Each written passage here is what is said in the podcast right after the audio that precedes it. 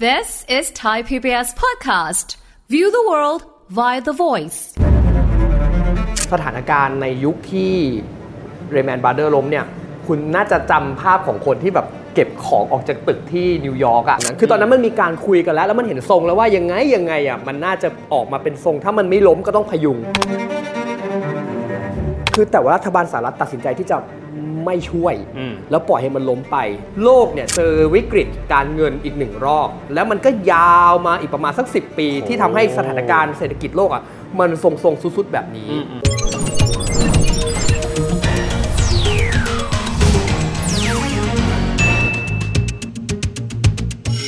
สวัสดีครับ สวัสดีครับ วันนี้นะครับ รายการเศรษฐกิจติดบ้านอยู่กับเรา 2 คนนะครับ ผมวิทย์สิทธิเวคินครับ ผมริชาร์ดวัชราทิตครับ นะครับ ตอนนี้เราจะได้ยินนะครับ เรื่องของข่าวคราวการขาดสภาพคล่องของธนาคารหลายแห่ง ถ้าเป็นสหรัฐอเมริกาครับริชาร์ดก็จะเป็น SVB เคยได้ยินไหมครับ Silicon Valley Bank นะครับ ต่อมาก็จะเป็น Signature Bank ซึ่งเป็นธนาคารขนาดที่ไม่เคยใหญ่ แต่ก็ทำให้กระทบต่อความมั่นใจ แต่ทีนี้ครับมาเกิดเหตุการณ์คล้ายคลึงกันนะครับอาจจะแตกต่างกันไปบ้างเล็กน้อย ก็คือธนาคารที่ใหญ่ที่สุดแห่งหนึ่งของสวิสที่มีชื่อว่า Credit Suisse ซึ่งตอนนี้เนี่ยเขาบอกว่าธนาคารอย่างเนี้ยมันใหญ่เกินกว่าที่จะปล่อยให้ล้ม ธนาคารกลางของสวิตเซอร์แลนด์ก็เลยจำเป็นต้องเดินหน้าเข้าไปในการที่จะช่วยแก้ไขปัญหา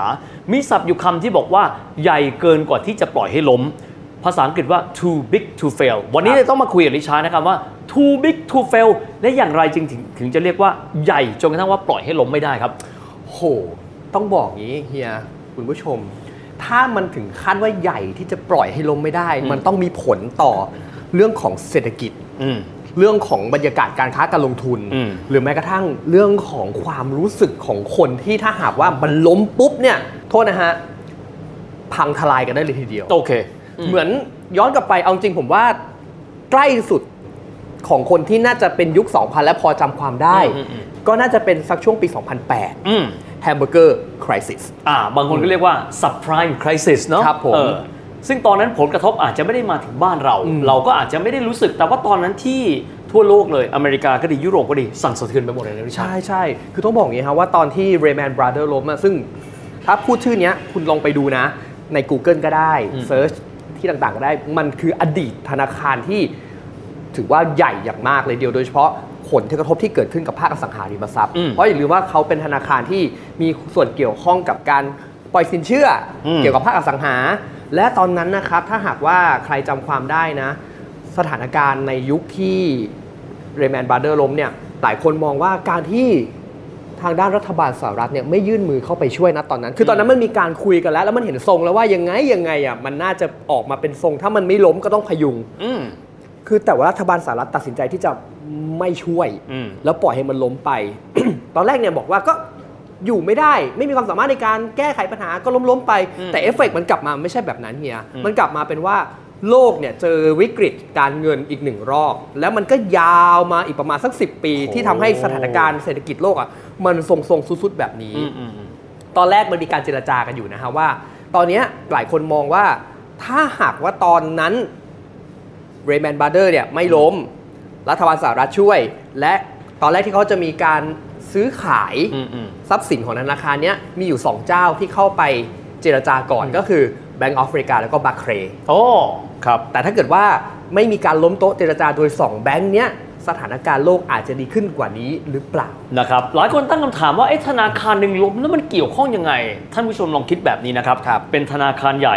ปล่อยกู้ให้กับคนจำนวนมาก อืม แต่ในขณะเดียวกันก็เอาเงินของตัวเอง แล้วก็เอาเงินของลูกค้าเนี่ยไปลงทุนด้วย ครับ ทีนี้สมมติว่าธนาคารนั้นล้มเงินของลูกค้าที่อาจจะเป็นบริษัทใหญ่เช่นเดียวกัน อยู่ดีๆ สภาพคล่องก็หายไปเปรียบเทียบกับมนุษย์นะครับ เลือดก็หายจากตัวไป ครับ ด้วยความที่มีขนาดใหญ่ครับ เพราะฉะนั้นเนี่ยมีลูกค้าจำนวนค่อนข้างเยอะ อืม มีส่วนเกี่ยวข้องกับธุรกรรมทัวพันกันไปกับธนาคารใหญ่ และองค์กรขนาดใหญ่จำนวนมากมาย เพราะฉะนั้นล้มหนึ่งไม่ได้หมายความว่าล้มคนเดียวนะครับ เพราะว่าทุกคนก็ใช้เลือดเนี่ยพูลเดียวกันทั้งหมด ครับ ก็เลยเกิดปัญหา ซึ่งณเวลานั้นเองนะครับ ตอนแรกธนาทางด้านของธนาคารกลางสหรัฐก็คือ Federal Reserve ก็มองแบบนี้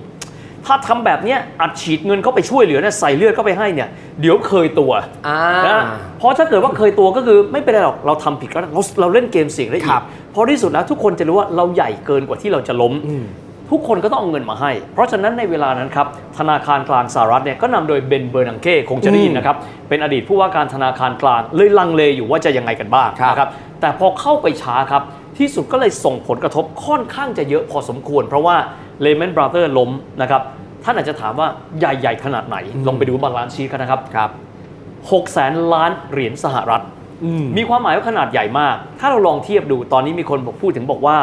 ธนาคาร SVB ครับ ที่ตอนเนี้ยอ่าล้มลงไปเนี่ยอันเนี้ยเป็นแค่ 1 ใน 3 เท่านั้นเอง แล้วลองคิดดูว่าเป็น 1 ใน 3 หลังจากที่เหตุการณ์ผ่านมาแล้ว15 ปี Lehman Brothers เนี่ยใหญ่โตมโหฬารมาก ๆ แต่นับจากนั้นเป็นต้นมาครับริชาร์ดคนก็มองว่า ถึงแม้ว่าจะไม่อยากให้ธนาคารใหญ่และองค์กรขนาดใหญ่เนี่ยเล่นเกมเสี่ยง อืม เพราะว่ายังไงก็ตามจะมีคนมาคอยจ่ายเงินสนับสนุ คน รับ ฉีดเลือดเข้าไป แต่กันนั้นก็ตามแต่เราก็ต้องหันมามองนะครับว่า ถ้าเกิดว่าไม่เดินหน้าเข้าไปเลยก็ไม่ได้ อืม ก็เลยต้องมีลิสต์ครับว่า too big to fail มีที่ไหนบ้างที่จะส่งผลกระทบ และจำเป็นต้องมีการกำกับดูแลธนาคารสถาบันการเงินอย่างนี้ ให้มั่นใจว่าอย่าเล่นเกมเสี่ยงอีก ตอนนี้มันมีการประเมินเอาไว้เฮีย อืม ว่ามีประมาณสัก 32 แห่งทั่วโลก อืมอืม อันนี้ต้องบอกก่อนว่าเป็นทั่วโลกนะครับ อืมอืมอืม ที่ทางด้านของ Financial Stability Board เนี่ยหรือว่าสถาบันที่เขาดูว่า แบงก์เหล่านี้มีความเกี่ยวข้องกับพื้นฐานทางเศรษฐกิจ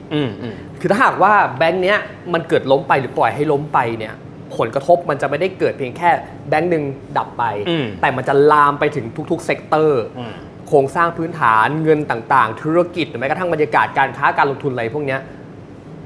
อันดับหนึ่งแบงก์ออฟเมกา โอเค ไอ้เฮียเฮียลองคิดดูถ้าวันหนึ่งแบงก์ออฟเมกาล้มอ่ะ อืมอืม มันจะเกิดอะไรขึ้นนะ ก็เอาแค่ว่าเศรษฐกิจสหรัฐอเมริกาคือ 25%ของโลกใบนี้ ครับ และตัวเขามีเงินฝากจำนวนมากมาย อืม ตัวเขาลงทุนในสินทรัพย์มากมาย มีธุรกรรมเนี่ยจำนวนมากมาย ครับ ถ้าเขาล้มมีความหมายว่าบริษัทและองค์กรที่อยู่รอบข้างเขาเจอปัญหาไปด้วยแน่นอน ใช่ บาเคร บาร์เคลส์แบงของอังกฤษ อังกฤษ อืม อ่าแบงก์ออฟไชน่า โอ้โห ไม่ต้องพูดถึงเลยนะครับ ครับ อืม HSBC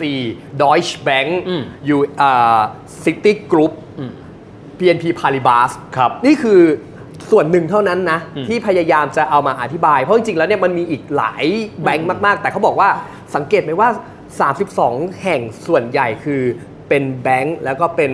บริษัทที่เขาทำเกี่ยวกับพวก finance ทั้งนั้น อืมอืม ซึ่งพอมันเป็น finance นะฮะมันเป็นธนาคาร มันเป็นสถาบันการเงิน มันเป็นวานิชธนกิจเนี่ย มันก็จะเกี่ยวข้องไปหมดเลย คุณไปกู้ก็ต้องไปกู้แบงค์ อืม คุณไป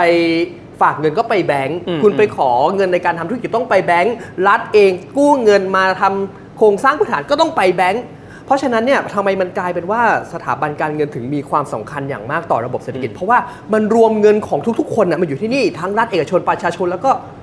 ทุกๆเซกเตอร์ อืมถ้าเกิดเทียบบางคนก็บอกว่า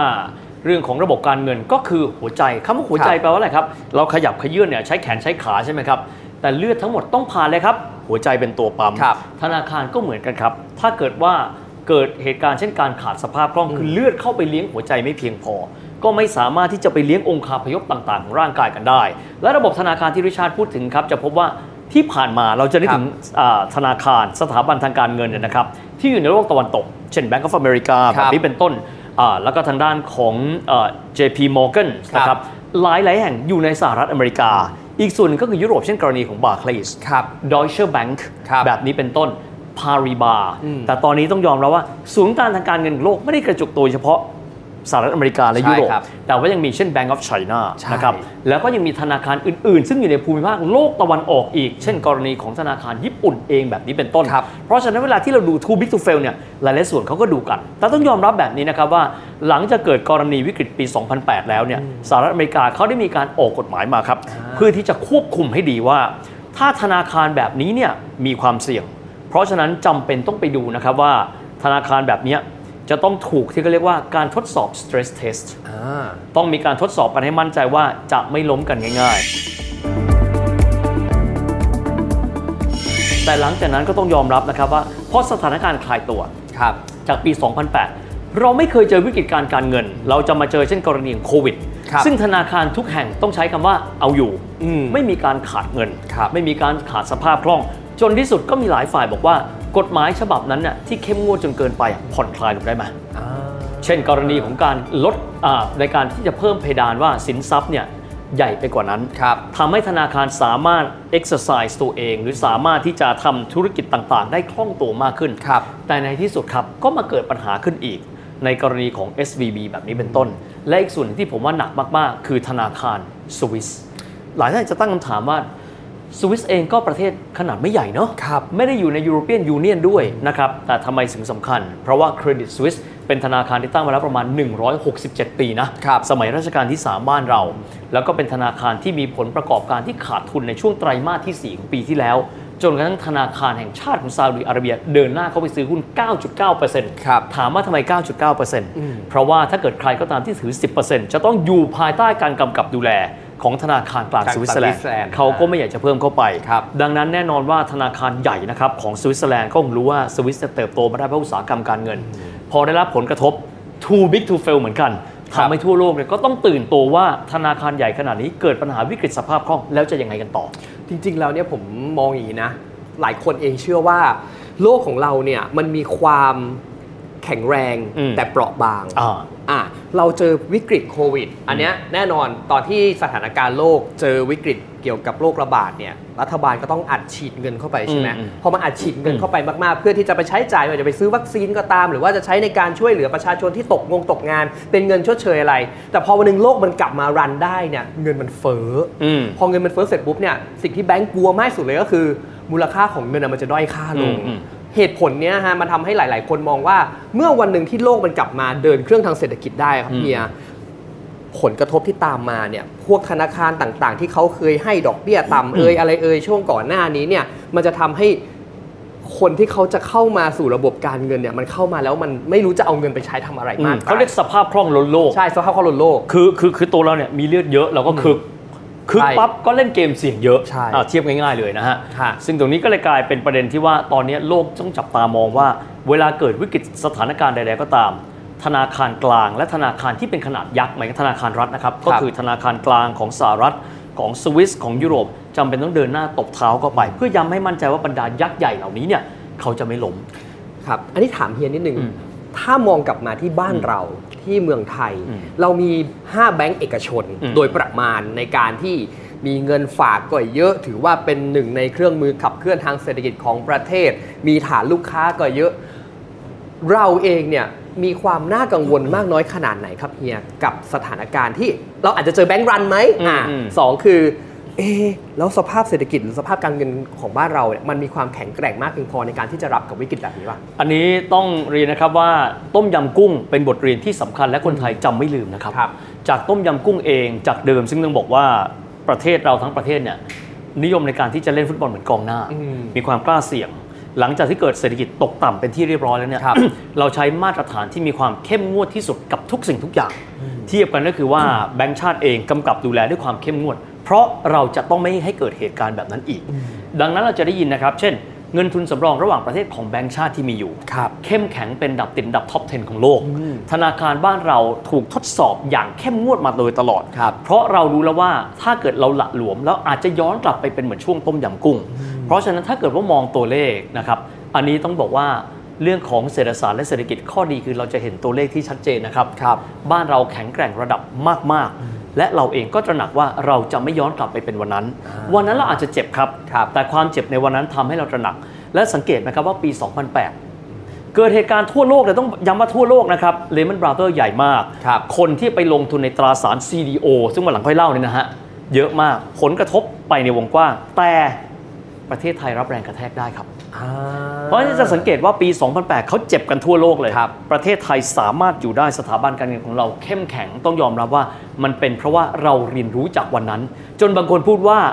เข้มไปไหมอ่ะ แต่เข้มเนี่ยดีแล้วครับ ครับ มีความหมายเราสามารถรับแรงกระแทกได้เป็นอย่างดีครับริชาร์ดครับ โอ้ต้องบอกเลยว่าเราเองก็ต้องตั้งรับอยู่ อืม แหละ ว่าสถานการณ์แบบเนี้ยมันจะเกิดไหมในอนาคตแต่ถ้าให้พูดว่ามั่นใจไหมก็ยังคงแสดงความมั่นใจได้เนาะสำหรับใครที่กังวลเออเห็นแบงค์ล้มล้มล้มล้มล้มกันอย่างเงี้ยมันจะมาบ้านเราหรือเปล่า ให้รู้ไว้ว่า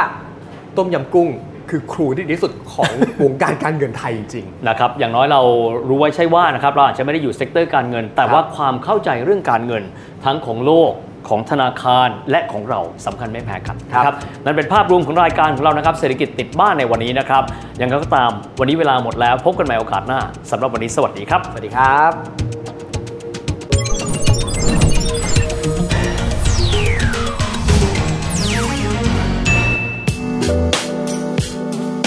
ติดตามรายการทางเว็บไซต์และแอปพลิเคชันของไทย PBS Podcast Spotify SoundCloud Google Podcast Apple Podcast และ YouTube Channel Thai PBS Podcast Thai PBS podcast. View the world via the voice.